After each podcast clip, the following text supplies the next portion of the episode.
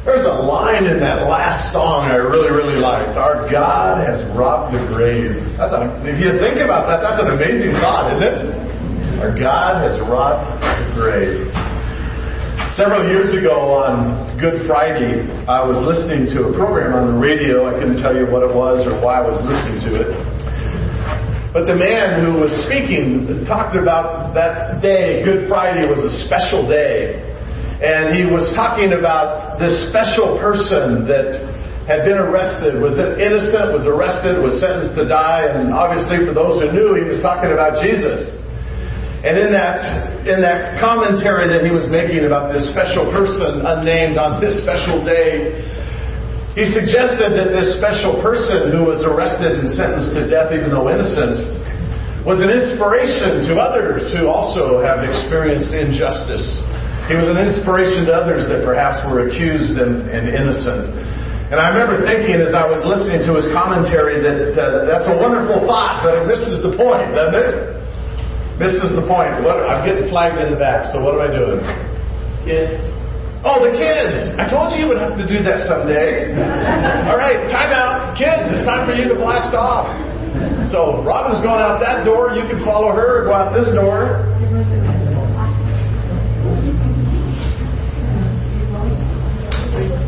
Flip a coin. Heads you stay, tails you go.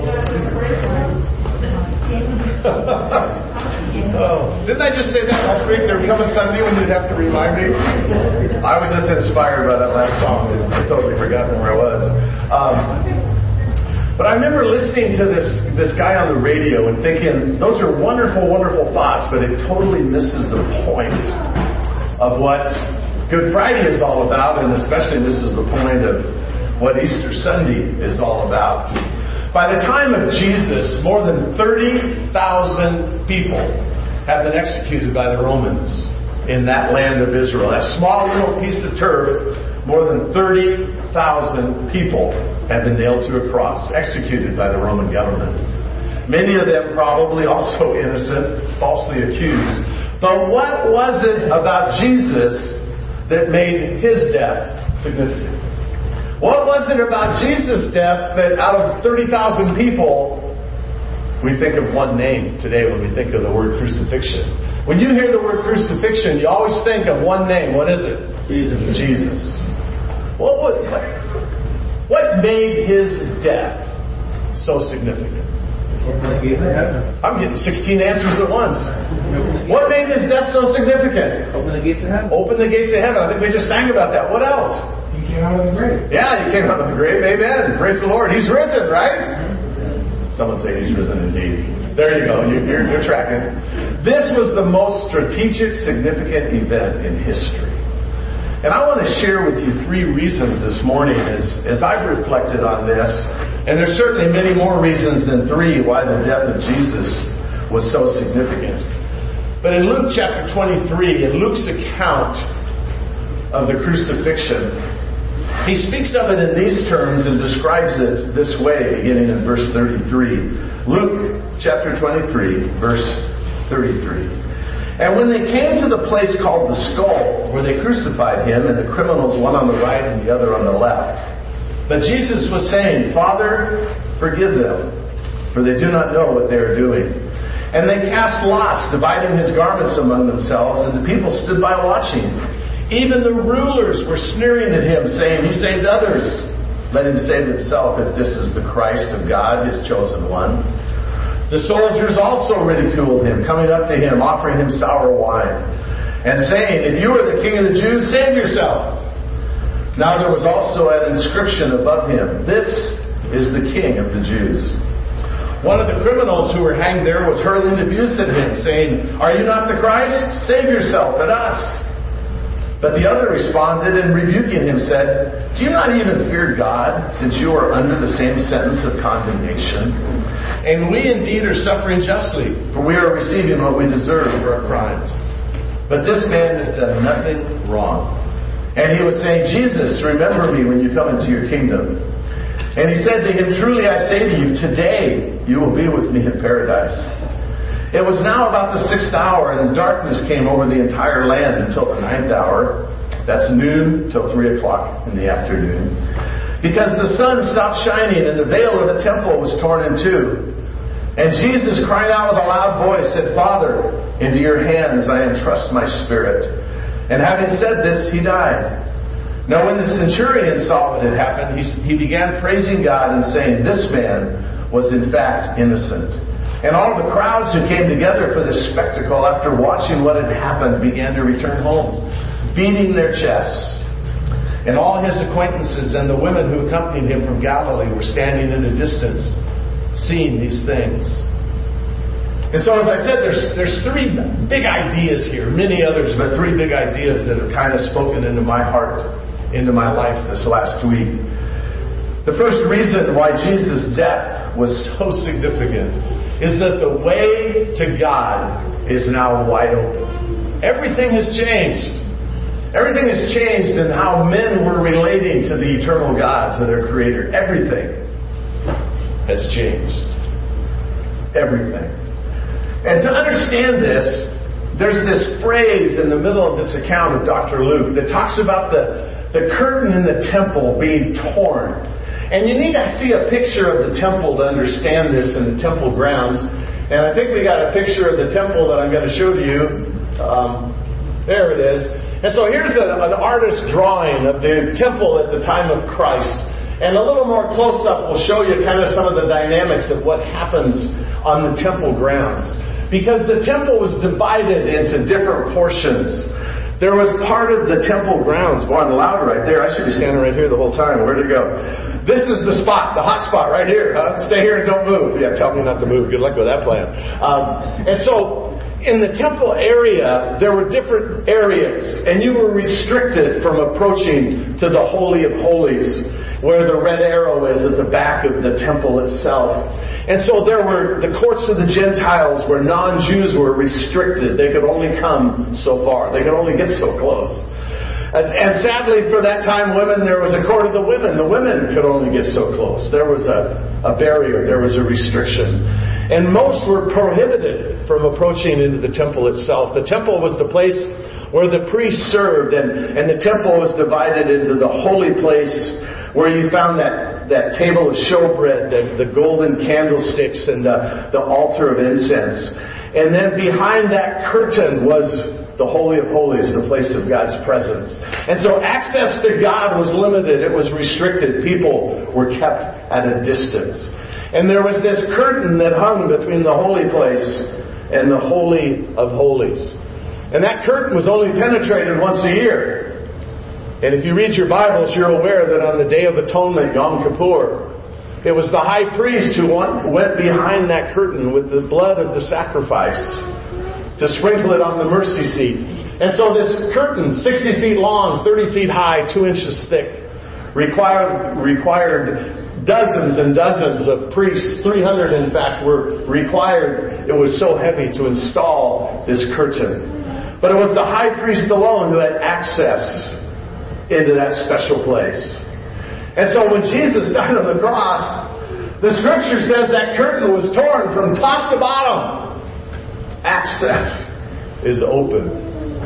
Matthew says, because Luke doesn't record the fact that it was torn top to bottom, but Matthew says top to bottom, and the word translated in our English versions, top, could more literally be translated from above. Which opens up a whole other thought process for me when I think about that curtain being torn from above. From above. Who tore the curtain?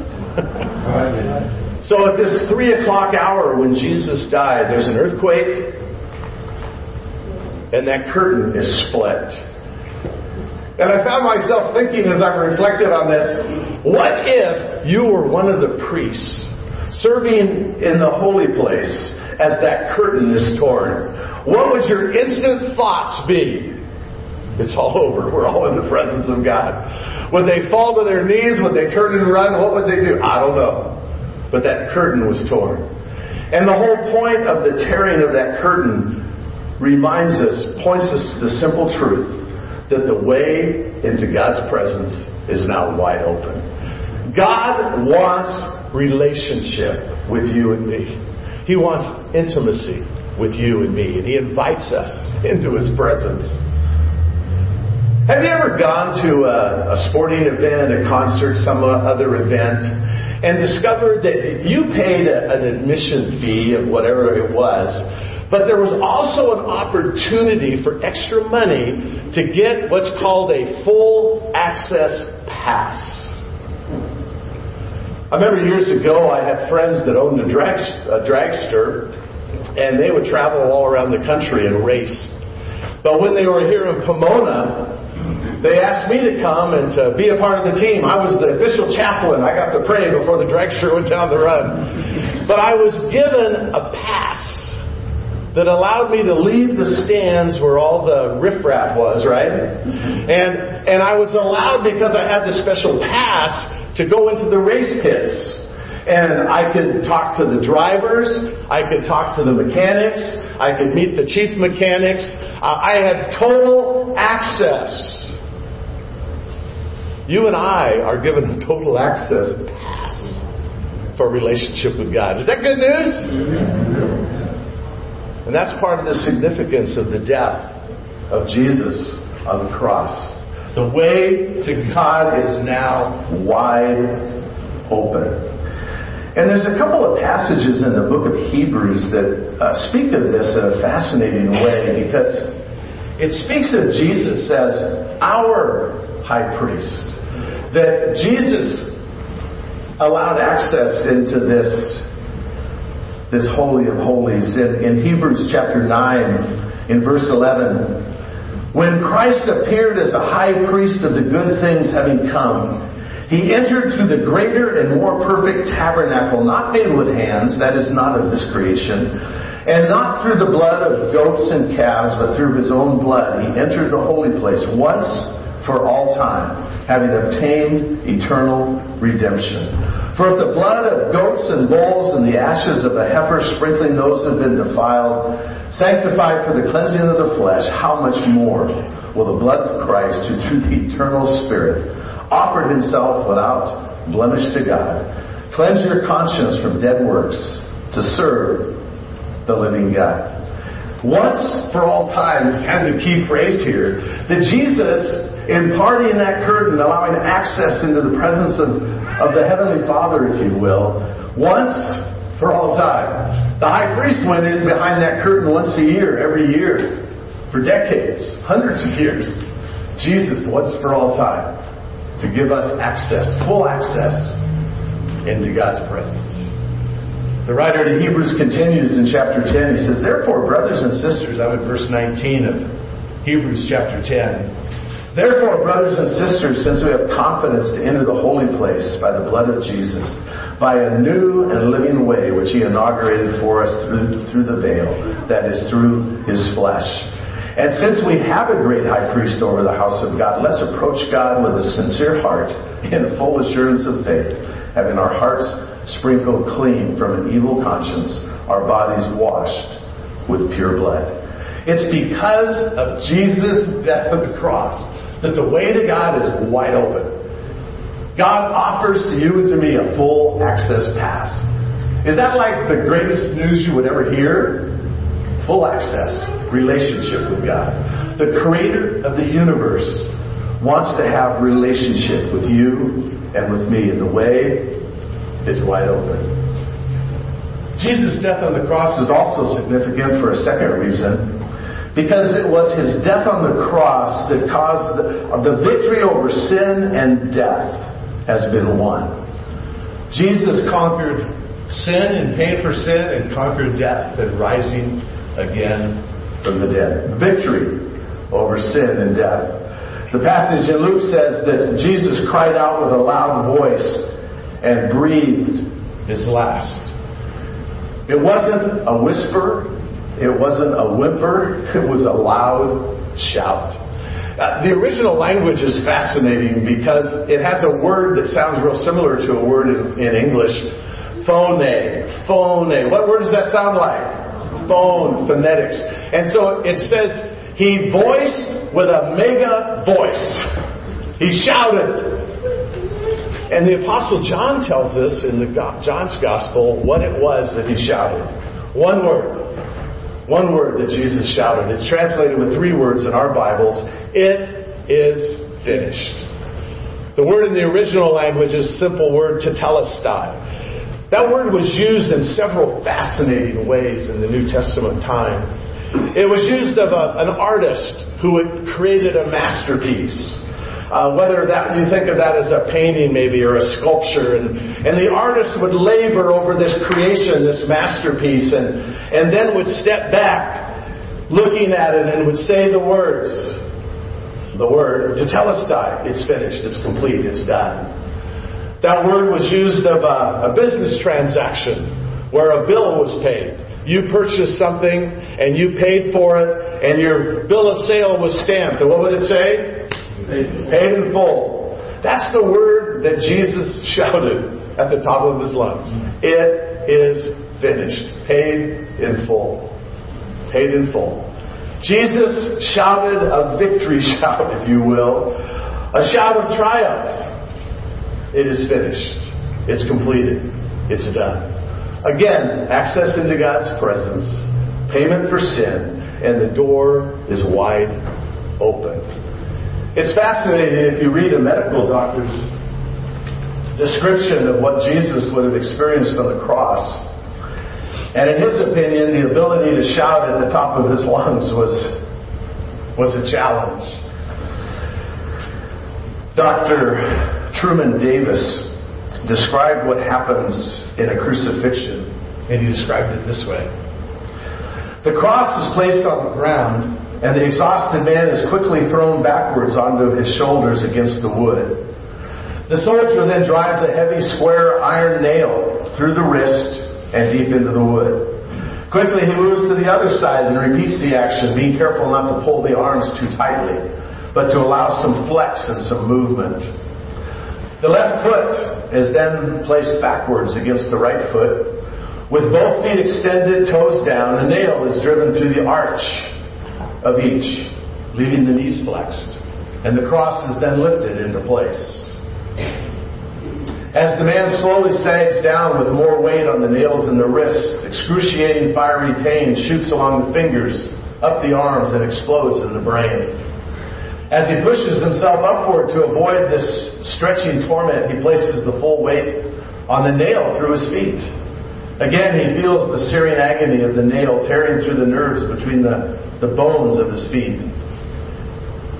As the arms fatigue, cramps sweep through the muscles, knotting them deep, relentless, throbbing pain. With these cramps comes the inability to push himself upward to breathe. Air can be drawn into the lungs, but not exhaled. Carbon dioxide builds up in his system. Hours of this limitless pain, cycles of twisting, joint rending cramps, intermittent partial asphyxiation, Searing pain as tissue is torn from his lacerated back as he moves up and down against the rough timber of the cross. Then another agony begins, a deep, crushing pain deep in the chest, as the pericardium around the heart slowly fills and serum with serum and begins to compress the heart. It's now almost over. The loss of tissue fluids has reached a critical level. The compressed heart is struggling to pump heavy, thick, sluggish blood into the tissues. The tortured lungs are making a frantic effort to gasp in small gulps of air. Feeling the chill of death creeping through his tissues, Jesus was still able to give a victory shout. It is finished. Of course, that was Friday, right? That was Friday. Friday. But Sunday's coming. It's Friday, but Sunday's coming. And that's the message of the cross. It's Friday, but Sunday's coming. It's not over. It's not done. Jesus' work is finished on the cross, but there's more to come. He's opened the way into God's presence. He has won the victory over sin and death. And the third thought that speaks to me and speaks into my heart is the simple truth that the offer of intimacy with God still stands today. That offer is open today to each one of us. Intimacy with the eternal God, the Creator. The soldier who stood at the cross witnessed everything that Jesus experienced. He was the centurion, which typically meant he was in charge of a group of a hundred men. But today he's on a special detail, crucifixion detail. And so this centurion has followed Jesus from the point where he was a crown of thorns was placed on his head. He was beaten mercilessly and brutally, carried his cross until no longer able to carry it, and the cross was given to someone else to carry in his behalf. He finished that march to, to Calvary, Mount Golgotha, and it was there that his body was laid atop that cross. The nails were driven and then the cross was dropped into the ground. The centurion witnessed all of that journey and as Jesus died and shouted, It is finished, the centurion said two things. One, Dr. Luke records for us here, as the centurion observes that this was an innocent man. Matthew in his gospel tells us that the centurion also said, Truly, this was the Son of God. He was so struck with what he'd witnessed, so impacted by what he observed, he was impressed with the simple truth this is the Son of God. It's fascinating to me that the response of the centurion stands in sharp contrast to others that were there at the cross. The scriptures say that the crowd left, returning to their homes, beating their breasts, which typically is a sign of remorse, regret, guilt. They walked away from what they had witnessed, convicted that it was all wrong. Should have never happened. They felt remorse and guilt. But they walked away. They left. The scripture says that others sneered.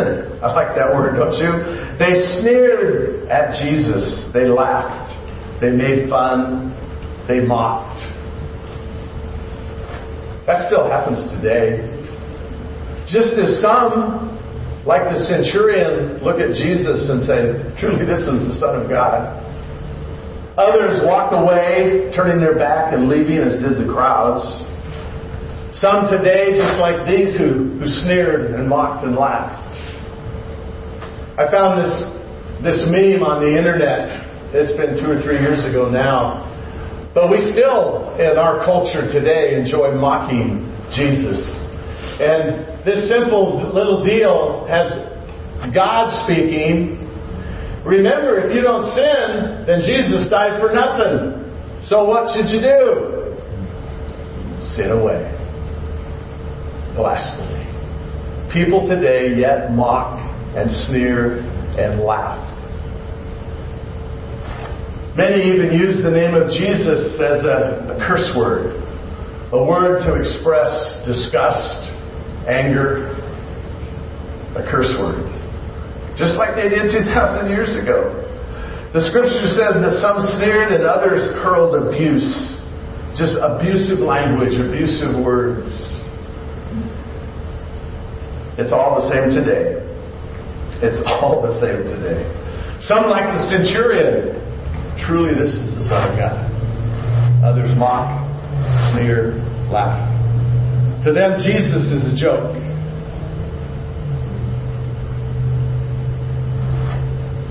And yet, the eternal God extends this offer of intimacy for each one of us. The creator of the universe, the creator of each one of us, desires relationship and intimacy with me and with you. That, that, that ought to stagger us. That ought to overwhelm us. That ought to amaze us. Why should he care about me or why should he care about you? Why? Does that make any sense at all? But he desires relationship. And it was Jesus' death on the cross that opened the way. Opened the way into God's presence.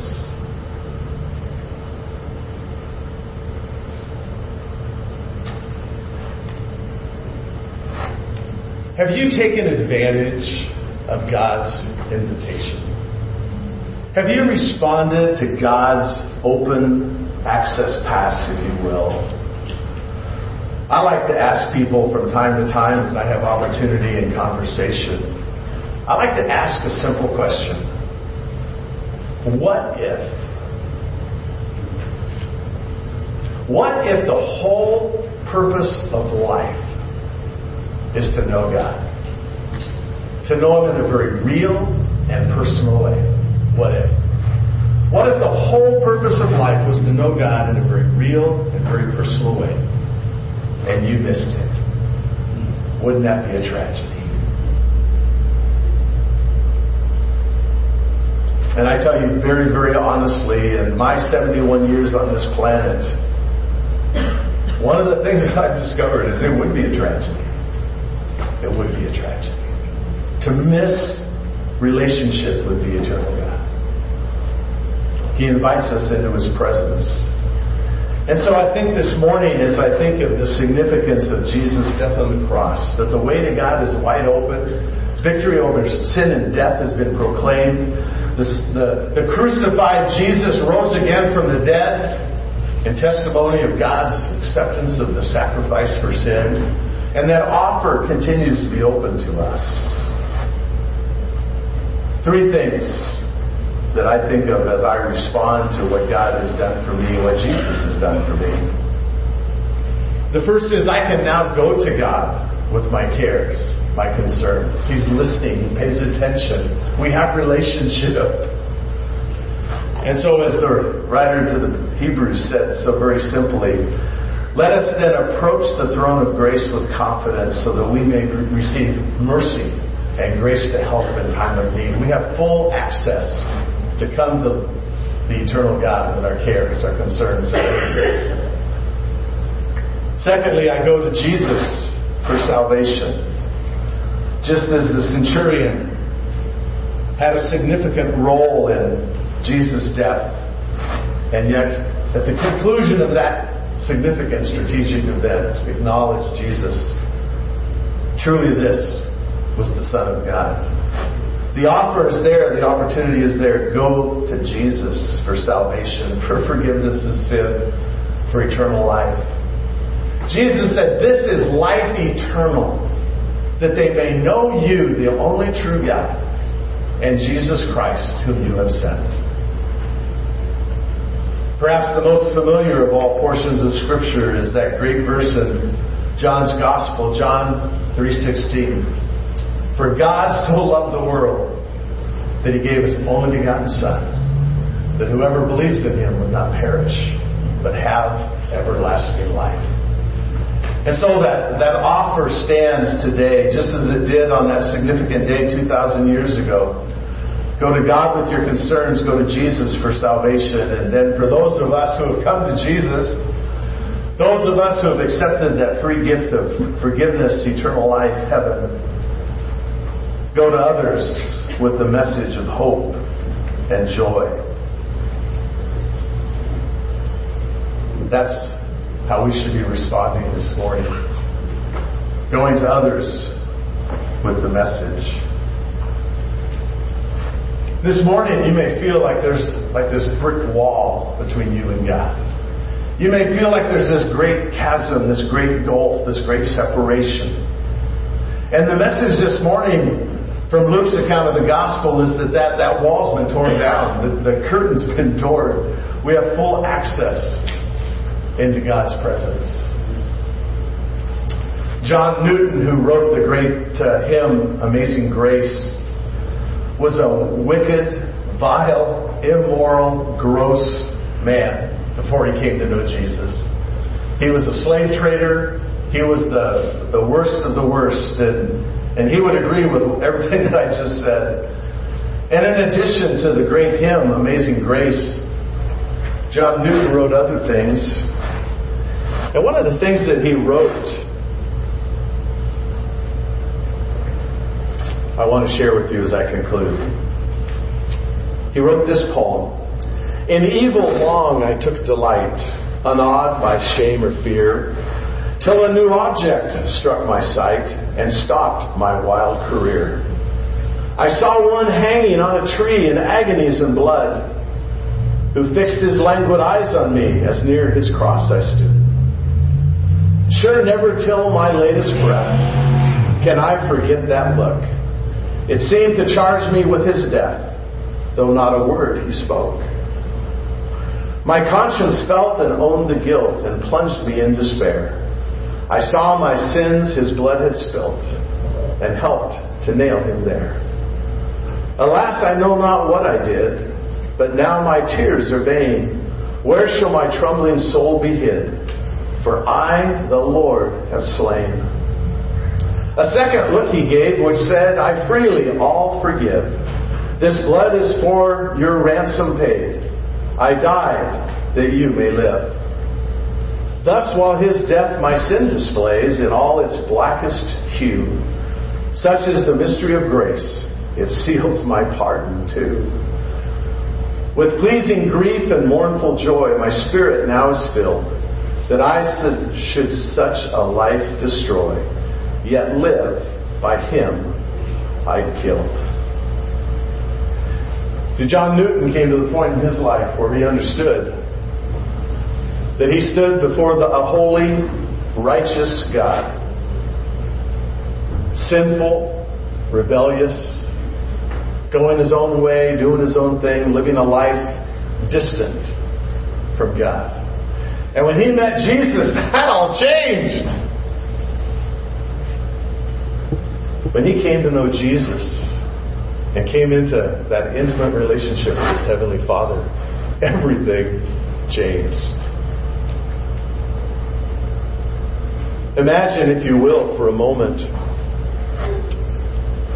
that you're standing in a courtroom, accused of a capital crime, guilty, found guilty, judged to be guilty, and the judge is preparing to pronounce final sentence, sending you off to execution. And imagine that as that judge raises his gavel to conclude the courtroom proceedings, the back door of the courtroom bursts open and a man walks in and says, Wait! And you turn and look. Someone you've never met, someone you've never seen. But he comes into the courtroom and stands before the judge and says, Your Honor, I'm here to take the accused's place. I'm here to be executed in his place, to take his place. And the judge turns to you then and says, The debt is paid. You're free to go. That's what Jesus did on the cross. He came into God's courtroom and he took my penalty, your penalty, in my place. And now the access is wide open to God, and He invites you to come into relationship with Him. He invites you, as the scriptures say, to repent and to believe, to turn from sin and disobedience, and to put your faith and your trust in Jesus and what He accomplished on the cross, giving you access to God's presence. And so this morning, if you've come, you've come to Jesus for salvation. You're trusting Him this morning for forgiveness of sin, eternal life. Our response should be one of praise and joy and celebration for sure, right? Response also going to others with the good news. And I would suggest if you're here this morning you've never come to Jesus, you've never invited Him into your life, You've never put your faith and trust in Him and what He did for you on the cross. The message this morning from Luke's Gospel is it's wide open. God invites you to come. And so I want to pray and invite our worship team to come and to lead us in song as we conclude. And I'm going to suggest to you this morning that if you'd like to have conversation with somebody, with myself or one of our elders or deacons, um, as we sing, I'm going to invite any of our elders and deacons that are free and able to do that to come and join me over here in this corner. And if you'd like to come, have conversation, pray about anything, but especially if you'd like to know more about relationship with Jesus, we'd love to have that conversation with you. So come and join Ron and me down here in this corner if you'd like. Worship team's going to come. Let me pray. Our Father in heaven, I'm staggered by the reality of the cross. I'm staggered by the thought that you care about me. You love me. I'm staggered at the thought that you so loved Roy that you gave your one and only son, that if Roy would believe, would not perish, but Roy would have eternal life. That thought staggers me this morning. And I pray this morning that you would stagger each one of us with the truth. The truth of a crucified Savior. The truth of open access for relationship with you. To stagger us this morning with the truth of the resurrection. A risen Savior. We don't serve a dead body hanging on a cross. We serve a risen, living King Jesus. And so speak into our hearts, speak into our lives. Stagger us with the overwhelming reality of your great love. Thank you for doing that. As we worship you together, we're grateful and we give you thanks. In the name of Jesus, our Savior, we give you thanks. Amen. Come if you'd like to join us and pray with us. We'll be down here in the corner.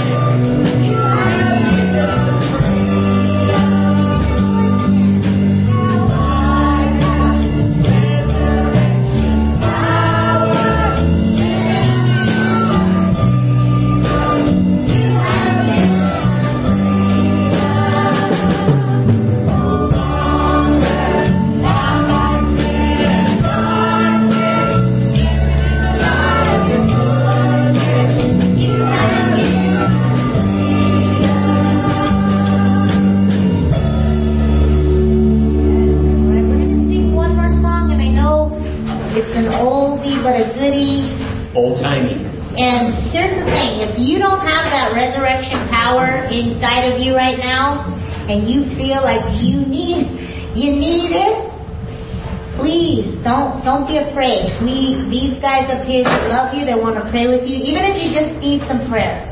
Even if you just need someone to lay their hand on you and say, Hey, you know what, we're here for you. Just come on up right now, we're gonna sing a song. I know you know it. You didn't know a lot of the other ones, but you know this one. Sing it because he lives.